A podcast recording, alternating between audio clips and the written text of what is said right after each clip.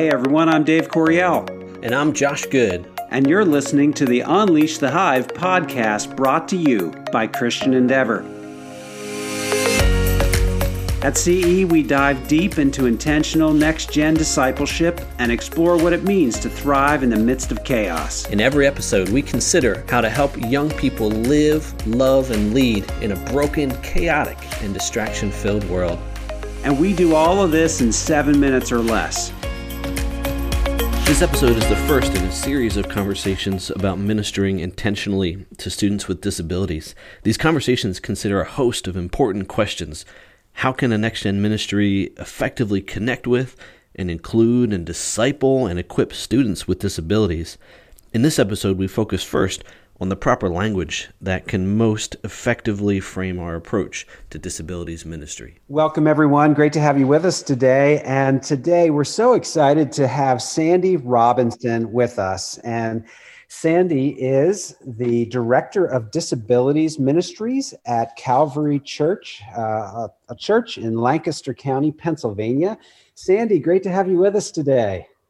Great to be here. Thanks, Dave. Yeah, just uh, love to hear a little bit about uh, yourself and your role that you're in. Sure. Um, just a little historically, I have a degree in special education and sign language sign language interpreting. So that's my educational background. Um, and I've been working in the disability field really since I was a teenager and started working at a summer camp.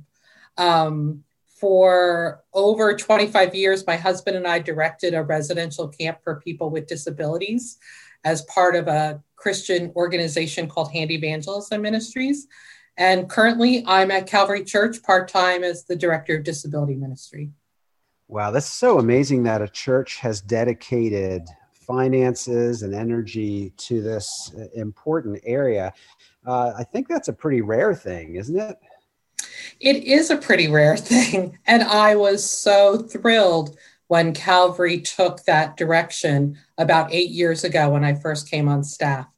Um, there are a few churches in our area that have similar positions.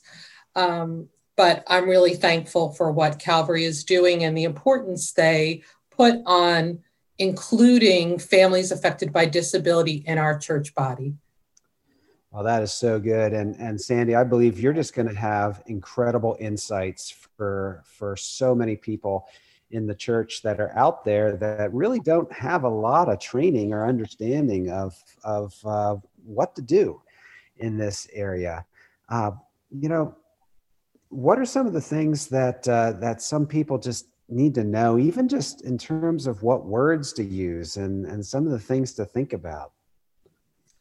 Wording is something that comes up so often. So many people ask me about it because, as believers, we want to be um, including people and treating them well, like uh, like Jesus would treat them. And so, the words we use are impactful and powerful, and we know it related to disabilities, there's a wide range, but always I try to help people remember that when you're talking about a person with a disability, you're talking about a person.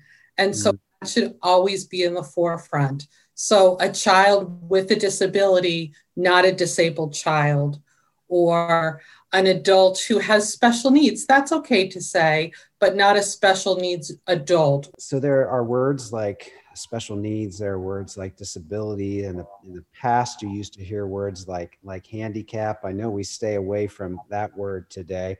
Uh, so you would say disabilities is is a word that would be more commonly used?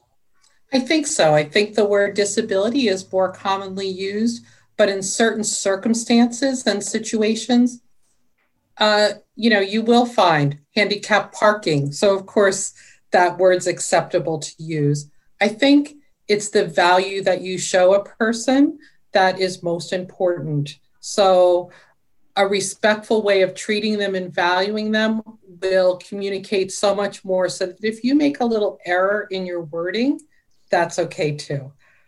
Oh, that's so good to hear because I feel like we're in a culture today that if we we use the wrong term that you can have somebody just jumping down your back and, and you want to say wait you don't know my heart. You know, I, I, I'm trying to get this right. I'm just not up on the latest politically correct term. Right. So that's that's really encouraging for you to hear. Well, Sandy, I am so excited for us to hear the insights that you have to share over the next several podcasts that we're going to have together. But uh, but we're just blessed that that uh, you're connecting with us. Thanks. I, I appreciate the opportunity. Thanks for tuning in to this episode of the Unleash the Hive podcast. For more resources, check out our website, ceworks.faith, and check us out on social media at ceworksfaith. Remember to be intentional as you disciple and unleash the next generation for God's glory.